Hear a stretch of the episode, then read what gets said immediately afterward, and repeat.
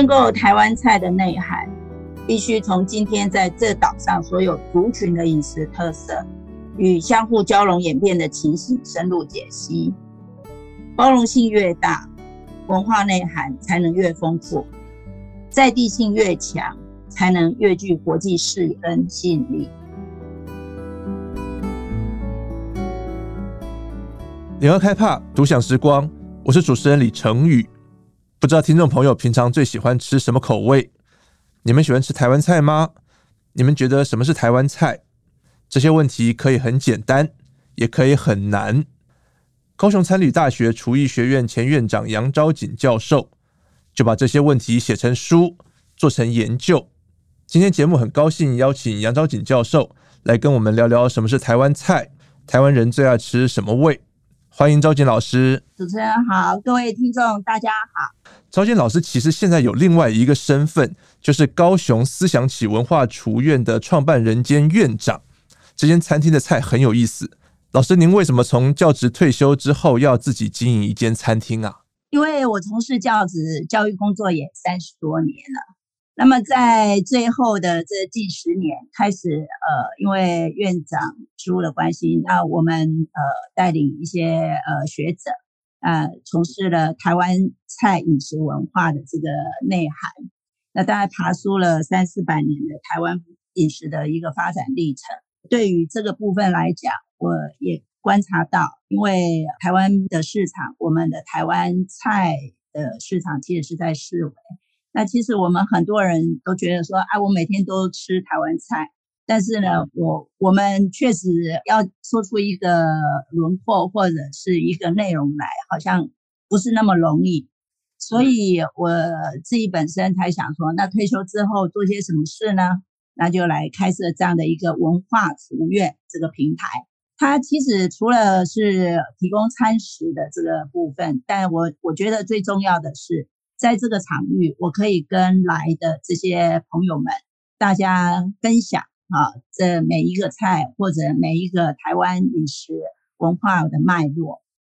这个很特殊的一个做法哦，把我们觉得很严肃的这种学术研究，然后真正实践在跟一般大众很息息相关的这样的一个每天日常的餐饮的结合。是的，嗯，对，没错。老师，您之前在厨艺学院的时候，曾经出版了《台湾菜的百年变迁风貌》这本书，是从学术的角度来看我们台湾菜的定义跟发展。您怎么定义台湾菜？就我这边的定义来讲，我把台湾菜定义的范围是比较广的，因为在过去岛内，我们一直在讨论台菜、台味或什么。感觉是 focus 在某一些族群里头，嗯，但是以这个区域来讲，其实在不同的时期，那有不同移移民移进来的这个呃这个族群。是。呃从闽南甚至客家，然后本地的原住民，那后期在民国七十年代大批的这个香港的厨师进来，那又到晚近，大家可以看到新住民的口味。新住民的这个呃外配家家庭的这个呃第二代、第三代都慢慢在这个呃这个区域里头扎根，所以呢，我们在谈台湾菜，我希望说是用一种比较包容性的，然后要去看到各个族群相互在这个地方融合之后的味道会是什么。你看，像新加坡、马来西亚那边就有所谓两惹菜，这都是融融合之后的。那么在台湾菜的这个定义里头呢，第一个，那我觉得就是经典传统、传统经典的这种名菜，那么它绝对就是台湾菜。比如说什么？呃，比如说常常我们会讲红烧肉啊，或者是、嗯、呃这个，甚至还有一款酒家出来的鱿鱼雷霸蒜啊，或者是鱿鱼螺肉蒜、呃。对对对。那其实还有很重要的哈，其实。菜肴本身的一个发展，常常是从宗教节庆祭祀之后的这些食物，然后再去变化、去处理出来，变成一道道的佳肴。所以像变化之后，比如说五柳居啦，或者是哈这个呃，还有一些呃盐田喜巴啦，或者甚至呃这些都都是可以算是我们台湾菜的料理。当然这么多千千万万种的这个料理，你怎么谈呢？呃，嗯，数也数不完。所以我我觉得有一个很重要，就是这个地方的味道是什么？哎，味道，嗯、哎，味道。那所以在这个台湾菜里头，这个台湾味，那在上次我们的一个呃研究里面，大家普遍有这么一个共识出来的一些味道，大概是十七款的这种味道。您在二零一九年做的这个台湾菜的味型研究，对对，嗯，是。好，对，请您先跟大家解释一下什么是味型。我觉得大家对这个专有名词可能需要先请您定义一下。味型其实就就是呃每每一种食材或者每一个物料，那么呃它本身提提供出来的主要的一些呃，因为它自己本身的这种化学成分产出来的一个风风味或者是一个味道。嗯，那通常我们在讲味型这个东西，会指比较复合式的。复合式就是两种以上，两种或两种以上，大家融合之后出来的这种味道。那味哦，哎，对对。那以味味道的名词来讲，就是我基本的味道就是酸甜苦辣咸鲜，这都是原始味、单一味。好，那这哎单一的味道，但是透过两两两之间或三两之间不同的一个组合。那就在诶，在烹调的时间、火候等等的一个加成之下，就会产生各种不同的味道。所以你看，像说你把酱油跟糖这种红烧出来的，就是咸咸甜甜的；那你把诶糖跟醋摆在一起，就酸酸甜甜，或者糖多一点就甜甜酸酸。对，啊，所以是复合味型。对，是复合的味，复合的味道。对，老师，我先。老师，我先帮听众朋友介绍一下您那时候研究归纳出来的所谓的台湾菜的味型。您基本上分三种味型，三大味型，一种是基本味型，就像您刚刚提到的单一比较单一味，像是您呃最后归纳出像咸味、干鲜味、甜味跟酸味这四种属于台湾菜的基本味型。是，然后还有十七种的，您刚刚也提到的复合味型，是第一款的复合味型。那另外还有一个是蘸酱的味，蘸酱味型。对，我觉得这个很有趣哦。像复合味型就有呃油葱、有麻油姜，然后有果香、有红烧、有红糟等等。对对，还有蘸酱味型，您特别把它独立出来讨论，我觉得这个很有意思。为什么你要把它独立出来讨论？这个应该是这这样讲。以上次我们看到的台湾菜味型的图来讲，那么其实它也可以说是一个台台湾味的台湾味的一个内容结构。那台湾味的内容结构呢，一个是基本味，基本味就是单一味，吃鲜吃吃它的清淡甘鲜，吃它的原味。所以酸甜苦辣咸鲜这里头四个味道里头，其实台台湾人不太吃苦。我们的苦大概苦瓜啊，知道苦瓜会苦，大家也不爱吃。那原住民的部分呢，它有有苦的这个味道在里头。原住民其实是吃苦的，可是在这个这个味道当时候在讨论的时候，因为比较局限在原民的这个部分，所以我们那个苦。呃，我们就没有把它纳入。那么再另外一个要讲是辣，辣呢，其实台湾台湾的味道里头，呃，辣的成分也不太多。我们的辣用的是大辣椒，嗯、不像四川的这种魔鬼椒、朝天椒这种小小泡椒这种，它非常的辣。那我们的红辣椒、大红辣椒，通常是拿来做色比较多的。装点这怎么用？对，在二零一二零一九，我们可以看二零一九之前，我们可以看到这种趋势。那其实，在近五年的这个年轻人的口味，还有加上异国料理纷纷来到，那等于融合了之后，这个辣辣椒的这个部分，我相信会未来也会慢慢深入到我们的这个系统里面来。第二个结构面，蘸酱的味型，其实吃的是我们一个很有特色的欧北菜。台湾的欧北菜其实是蛮蛮有特色的。那欧北菜其实吃的是蘸酱，当然，在民国四五十年的时候，嗯、黑白切出现的这这个时期呢，大概就是一个比较习食的概念。那也是因为当时候的经济条件没那么好，所以大家会把一些、嗯、呃下脚的东西，然后拿来水烫。在文献里面，你可能会看到沾盐或盐水如此而已。那么经过这么一百多年的这个的这样的演变，那当然呃，我们很多的这个调味料，比如说美乃滋、ketchup 这这种番茄酱这种东西，在日治时代进来，那慢慢就又在地化了以后，那变成我们欧北菜里头的一个蘸酱，而且这个蘸酱味型很特别的。如果大家细看的话，其实我们客家族群的北客有一种就是吉酱。吉酱也也把它纳进来，因为那是客家族群很特色的一个酱料。那南客这个部分呢，呃，用的还是九层塔酱油、蒜头这一类。那第三个部分就是我们十七种呃很复杂的这种经由烹调之后出产出来的一些复合味型。所以呢，以目前大家认知的这种台湾味范畴，我想大概只在这么一二十种的味道里。是跑不掉。我帮听众介绍一下，刚刚赵金老师讲到的蘸酱味型有七种，那包括刚刚提到的北客的客家吉酱，南客的九层塔酱，还有椒盐美乃滋五味酱，我们常常拿来沾海鲜，然后姜泥姜汁跟蒜泥酱，确实都很常出现在我们日常生活的菜肴里面。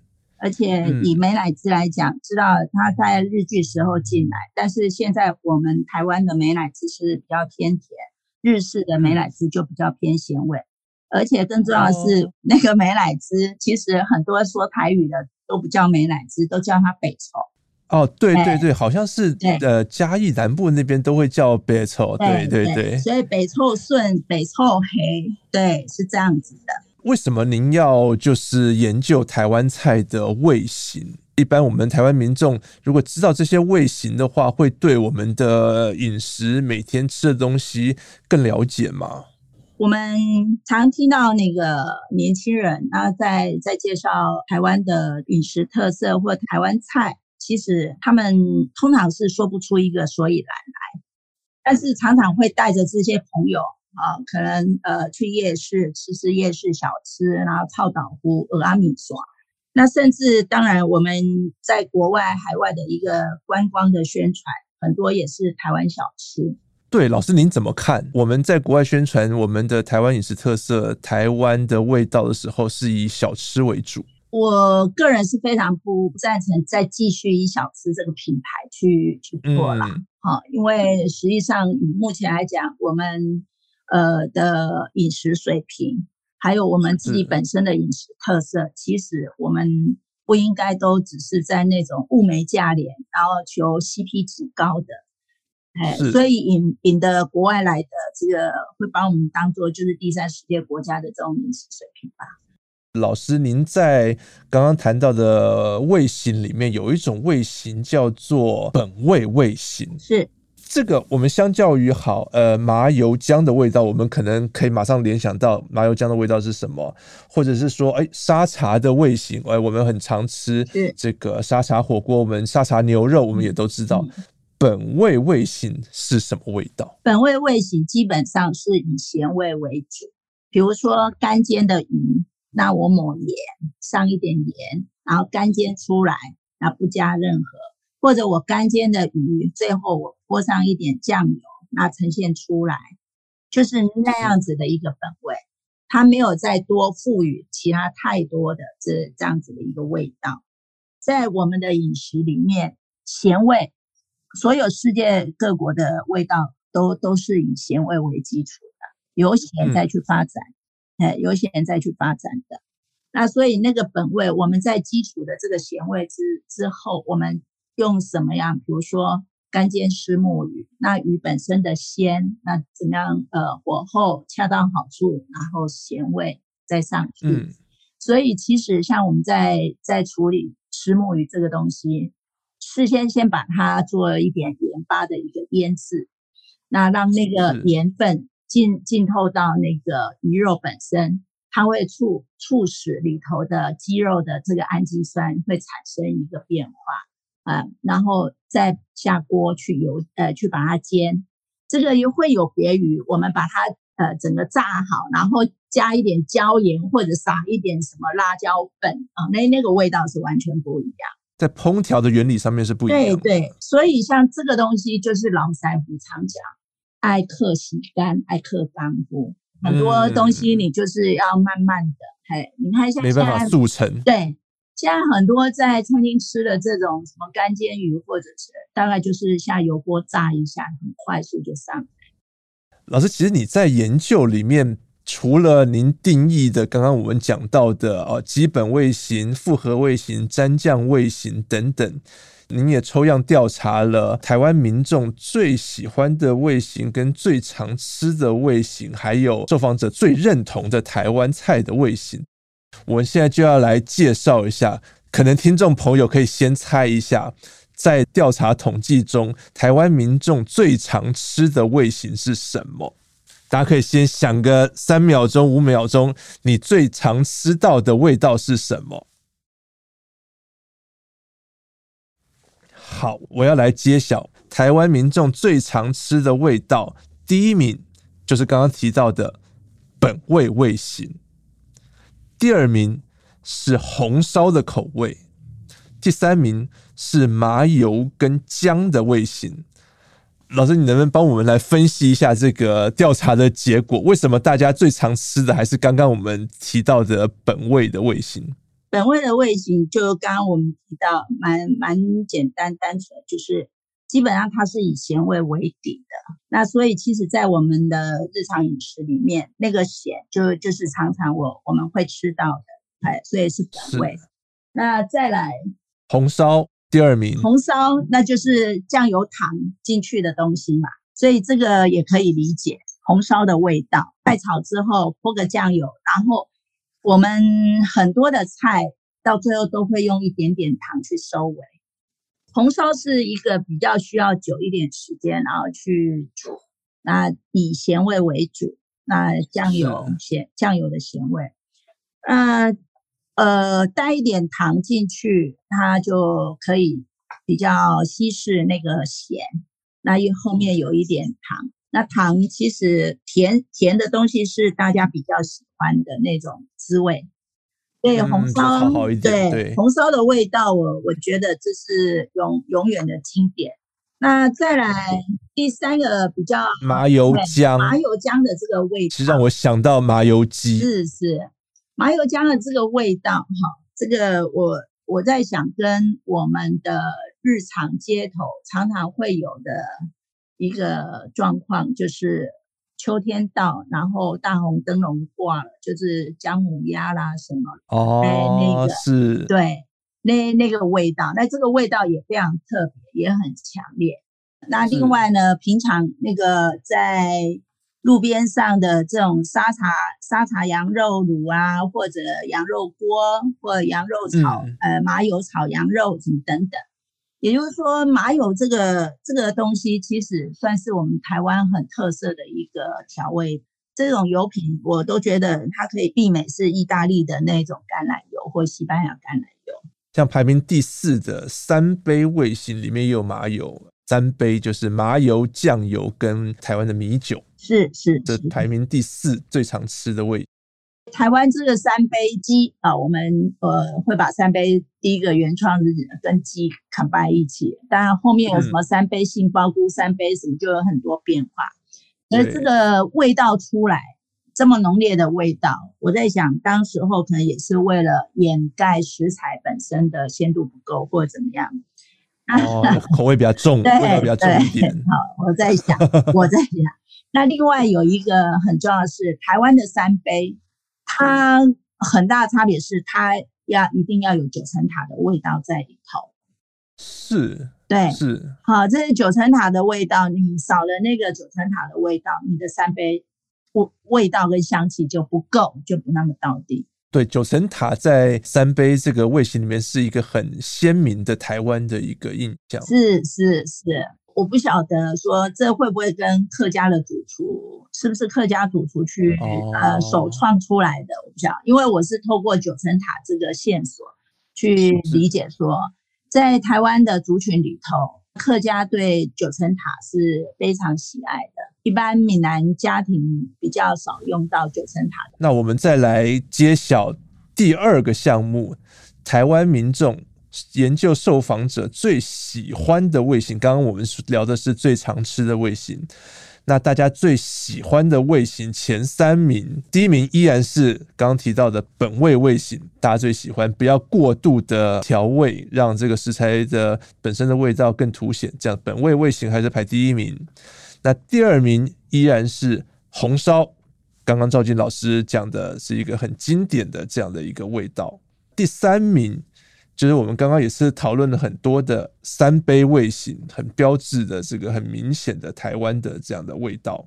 第四名是麻油姜，然后第五名是蒜香，然后有一个很有趣哦，在蒜香后面是一个叫做果香味型，这个有点出乎我意料之外。对，为什么是果香？在这个研究里头，我们其实有很大的一个族群是。年轻的主厨群参与一些意见的转达，还有意见的发表。那果香呃代表的是一个新味道的进入。如果按照我我们如果以年龄层来区分的话，可能年年纪长一点的，他在过去的饮食经验里面不不比较少，对。但但是年轻的族群，他们对水果入菜或水果味，嘿。这这这个这些菜肴，他们是喜欢的，是有感的，而且会觉得是新鲜的。果香我们在过去的使用也是有的，比如说凤梨，我们呃除了呃凤梨虾球，对凤梨虾球，那其实我们腌制的时候凤梨酱，那个酱凤梨豆酱，对不对？是，哎，凤梨豆酱这这些的。那我们来揭晓第三个研究项目，我们台湾民众。受访者最认同的台湾味型，就是你认为最能代表台湾味的味道是什么？这个很有趣，跟前面两个的顺序就不太一样了。揭晓第一名是刚刚我们讲到的很有台湾印象的三杯味型，第二名是麻油姜，第三名。是油葱，诶，油葱在这个项目最认同的味道串上来的，确实哦，我们会发现，在台湾，我们很多吃的东西都跟油葱有关，就算是很简单的拌面、汤面，我们加一点油葱，对，你就会感觉就是我们生活里面的味道。其实刚刚提前面的两项，我们就不多做解释，三杯啦，嗯、呃，什么油酱这个，那第三个油葱，其实油葱从早。从很古早的，这就是一个很很有台湾台湾印印象的这这个食物。那油葱其实应该这么讲说，食物的诱惑人，除了味道，嗯、其实还有一些嗅觉上的，还有形形象上的，所以色香味。那油葱这个地方呢，它提供了很迷人的这种香气，而且在那时候早期。又是用呃动物性油脂猪油去啊，猪油哦，那那个更香。那我们在做这个调查的时候，我们还特别去注意到的那个区域别，就是说我们的群众就呃那个 sample 它是有北部的，有中部，有南部的。那我们去稍微看一下。那以油葱这这个地方来讲，其实在客家族群里头。哎，油葱他们是很认同，但是有没有说很喜欢？呃，这这个不能讲有没有很喜欢，倒不一定哎，因为我在想是不是因为天天吃吃到腻，有可能 对对，但是他们是认同啊，这个油葱是很有嗯对啊，其其他其他的地方对油葱也是呃都是都是有这种同样的一个印象，所以觉得哎这个味道是油葱的这个味道是很棒的。呃，可以代表台湾台湾的味道。您在经营思想起文化厨院的时候，有将我们对于台湾菜的研究跟想法融入餐厅的菜色中吗？您的餐厅的菜单会怎么设计？其实是有两个研究的架构下来的。第一个大的主架构呢，是台湾菜味型的一个呃结结构。那有三个构面，三个构面呢，分别就是我们先前提到的原味的体验。那第二个就是台湾很有特色的这个欧北菜。那欧北菜呢，我们也知道说它主要是吃问料的这个哎蘸酱的，蘸酱哎对，吃蘸酱。那第三个呢，才是我们整那个复合的味型。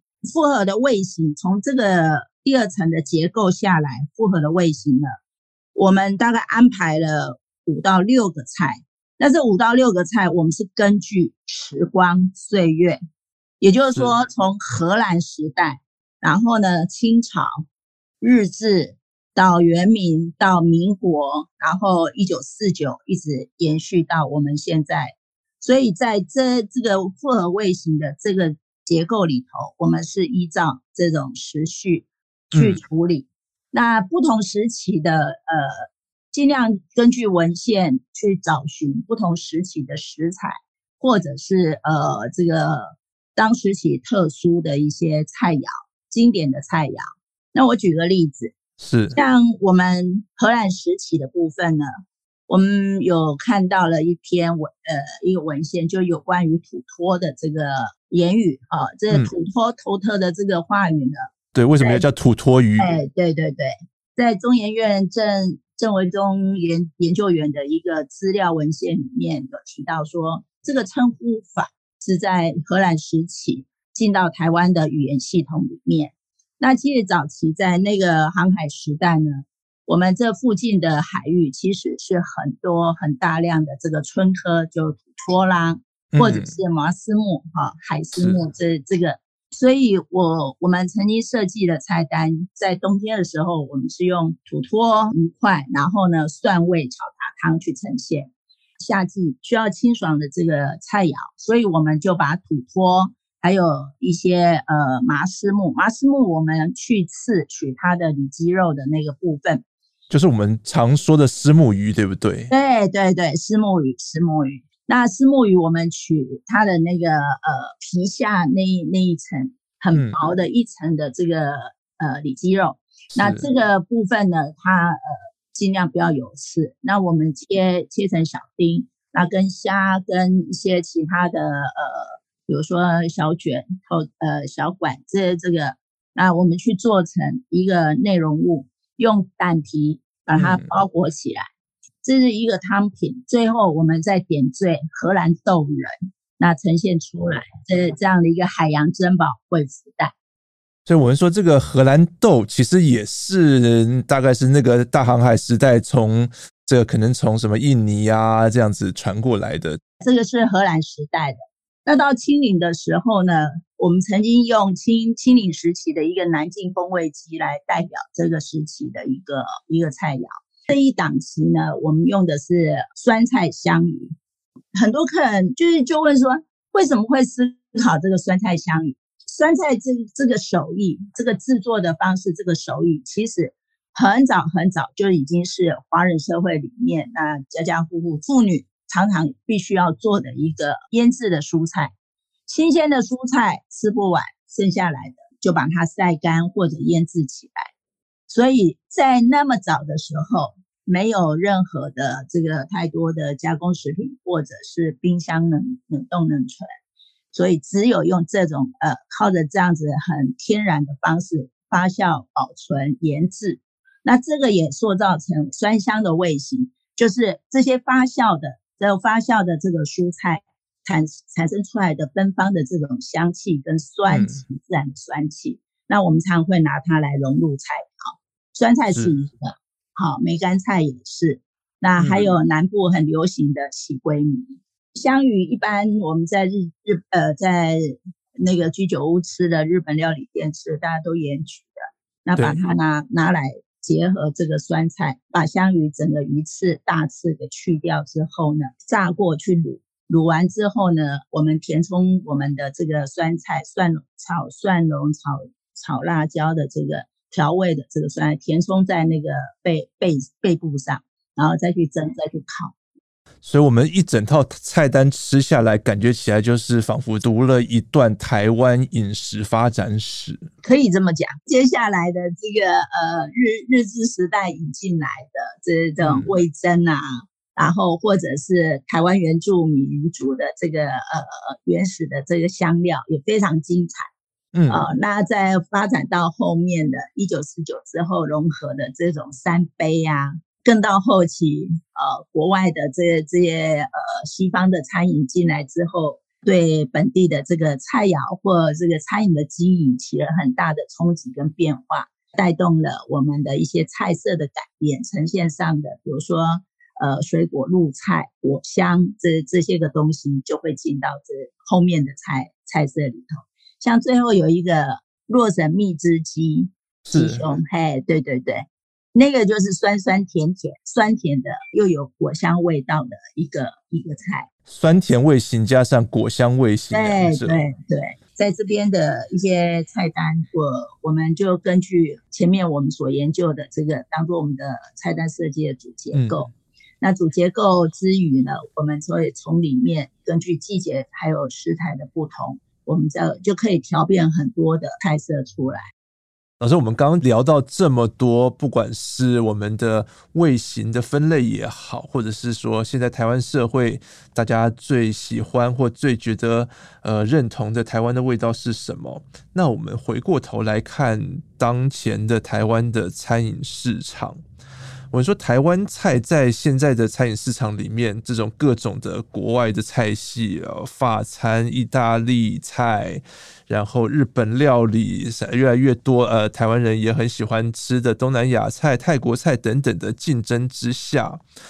我们怎么样让我们的台湾菜、台湾的口味，让更年轻的世代也喜欢吃，甚至我们年轻的厨师们也愿意投入？如果你把这个台湾菜当作是一个很重要的文化产业，或者是代表一个国家意向，或这样要往往外走的话，那你势必内部要有一个共同的定论，共同的一个观点。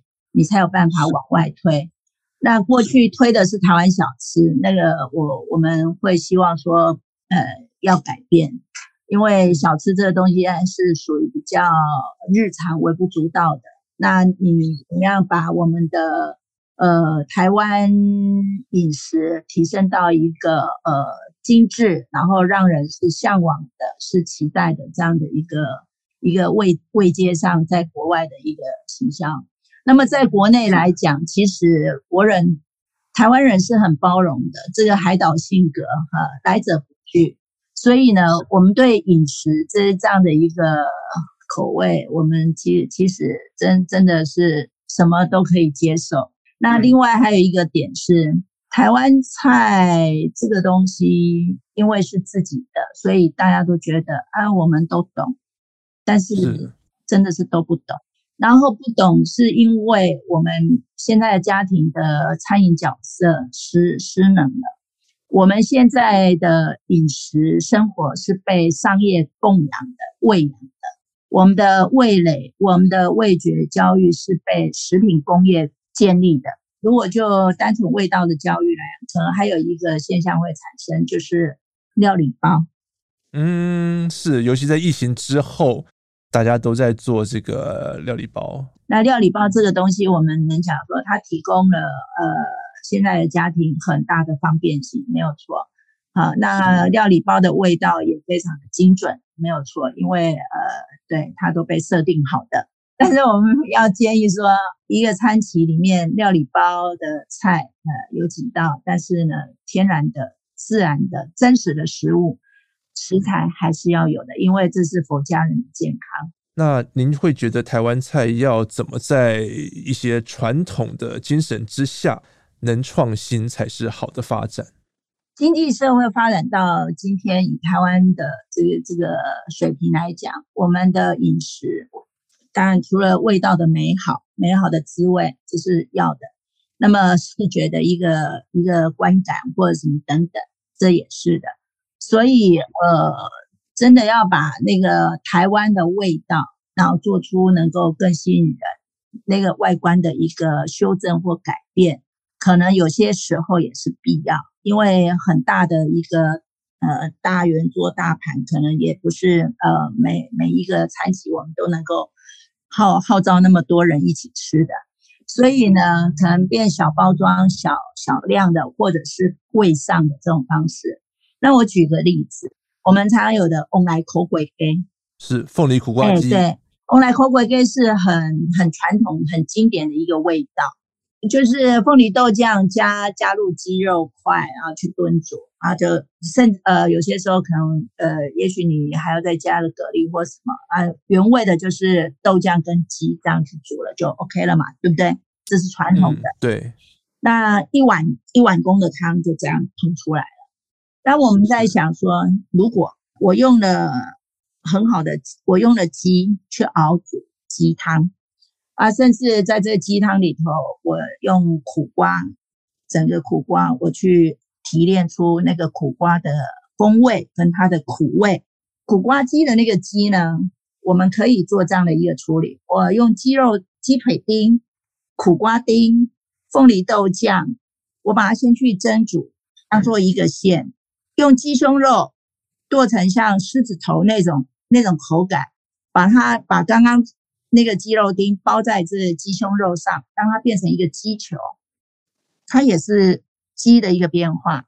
那我的鸡汤呢？如果我把我的凤梨豆酱拿出来切碎烤干，装成一个茶包，好，那我的呈现是这样。我喂上的时候，我用一个盅里头放了我的凤梨苦瓜丸。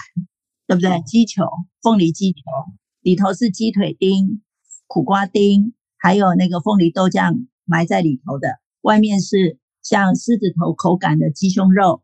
我的高汤是鸡肉去熬炖煮，鸡肉跟苦瓜去炖煮出来的鸡肉苦瓜清汤。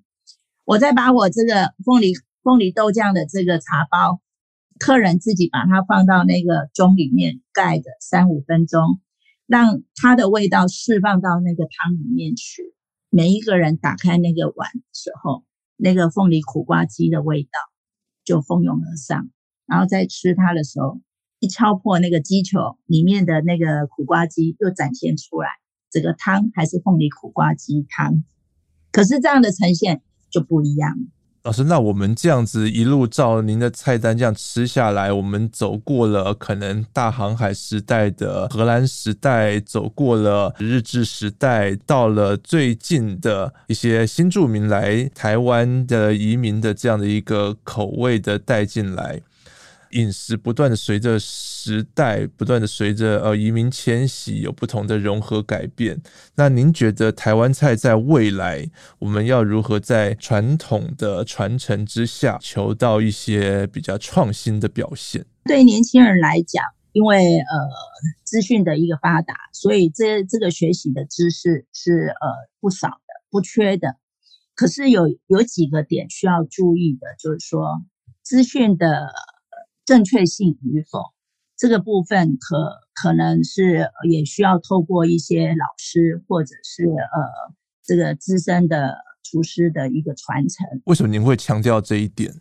因为在很呃网络上有很多的影片或很多的在一边做一边讲解说明的这个过程，其实。跟我们的食物科学或者是调味科学是产生很大的一个出入的哦。是，您最有感触的是哪一个？像说我们在煮这个呃酸辣汤啊，或者是呃酸酸甜甜的这这个菜肴汤品，醋加到一锅汤里头去，如果久久不起，那个醋其实就没有味道了。所以常常是醋是在我们整个汤品要或者是羹品要完成要起锅之前，我们再下这个醋，然后这样子的一个酸味才比较能够保保留住的。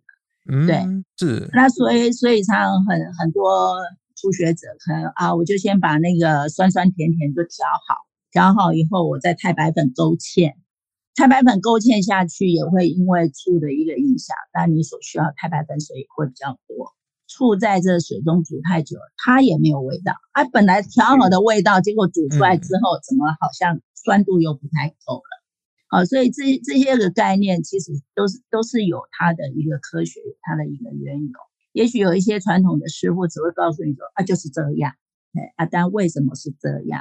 啊，所以在这个部分也，我觉得年轻人还是需要透过书籍，透过一些比较正确，或者是多阅读。多阅读之后，慢慢在自己再有实物的经验，那就可以从从当中双方去验证，哎，那个状况会是什么？那个理论什么才是对的？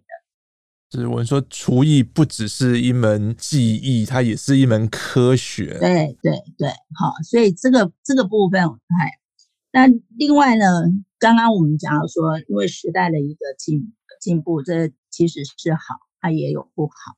那不好的点，其实我们会看到，食品工业很发达，所以呢，我要谈的这个就是很多美好的滋味，当然全部都变成一瓶一瓶、一罐一罐的这个酱，很方便，很方便，很有效率，对，很有效率。可是，对在学校学习的这些厨艺学生来讲，如果今天连你蒸一条鱼，你都是蒸鱼露。鲜味露就这样调进去，整罐撒进去，那蒸一蒸出来，哇，味道就极其鲜美，就沾沾自喜，那就错了。早期的师傅觉得没有这些东西的时候，他们一定是透过酱油、糖、盐或者是其他东西的慢慢去调，哎，慢慢去调和出那个。人家常说富贵三代才懂吃穿，那台湾台湾社会这。五六十年过来，整个经济发展了，但是那个吃的品味，我我们现在在讲那种品味，不是那么理想的一个进化，反而是被很多的工业食食物去制约。在过去我呃比较贫穷的时代，我们一直讲 CP 值，讲修个短袜。现在如果可以的话，饮食是很重要的。但是不是呷粗饱，呃，而且我们也已经应该要跳开呷粗饱的那种印象。嗯，没错。现在在整个台台湾菜里面，最让我比较看到一个不利的一个影响，就是呃，新新一代年轻人他不太接触台湾精致的料理，因为可能在他过去的饮食经验里头。他一直认为啊，就是台湾小吃，啊，就是这样。我的我是台湾人，啊，就是这样啊。我常吃牛肉面啊，啊，牛肉面你还要跟他比说啊，牛肉面三百块怎么这么贵？可是当你去去吃日式的连锁拉面的时候，一碗拉面三百块，眉头我又不皱一下。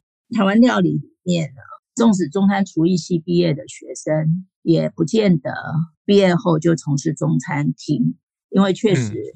以中餐厅的营运跟其他日日料或者是呃异国料理来讲，它确实有相当大的不利。大家的嘴巴是好奇的，想要吃不一样的，那都自己认为说我是台湾人，我很懂我们的菜，我们的味道啊，就是那些味道，就是那些菜。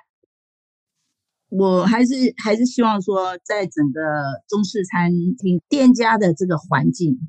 还是需要再改善。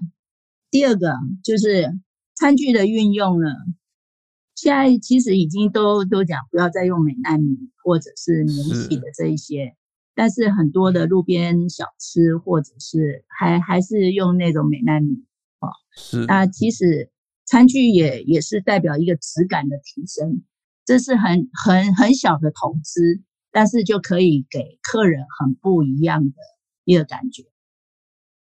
另外呢，我们常过去常常讲说，哎呀，中餐就是大盘大盘，大盘菜大盘菜就要吃圆桌。OK，这这些都可以保留，但是大盘菜呢，也许在盘子那个大盘里头，我我们的厨师可以再发呃花一点心思去做一个变化，让它更漂亮一点。我举个例子，嗯、比如说我们常呃那个蹄膀猪脚。笋干、蹄膀笋干这一类的，就一个大盘啊，一个元宝上去，那下面就笋干，顶多就旁边就再围一圈那个围一圈花椰菜，好，那这个最典型的摆盘，对对，或或者就撒了这个切了这个香菜，好，就一把香菜进来了，好，那一把香菜进来也 OK，可是那一把香菜。